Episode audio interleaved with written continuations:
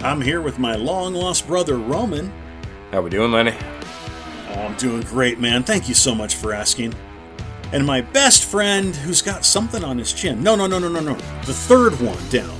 Oh, JT. Yeah, that's not my chin.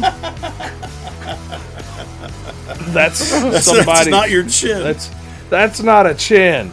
I'll, I'll let you think about what it is, though.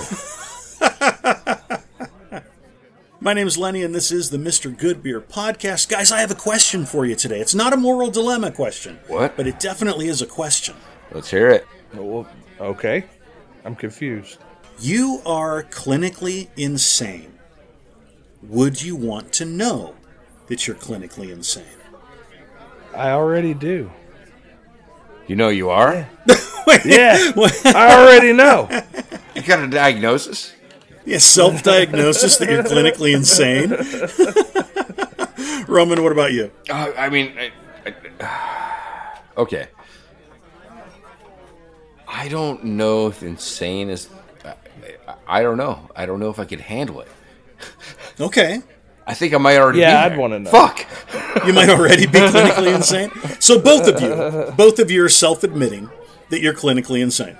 Probably. I should probably take pills. Yeah. I do take pills. I, I, yeah, so, uh, but you know, if, if it was just some random life where I was walking around clinically insane and uh, hadn't been diagnosed or any- yeah, I, I think I'd want to know. That way, I'd have something to blame my actions on. Okay. Okay, that's fair. Roman, is is that is that a justifiable answer? to blame it on. Actually, tell the truth, I like being me, and everything I do, I should be blamed on me. I still like myself either way, if I'm crazy or not. Fuck it, like I- I'm just focusing on me. Well, that was the Mr. Goodbeer podcast, and these guys are a little bit more crazy than I thought they were. Talk to you later, guys.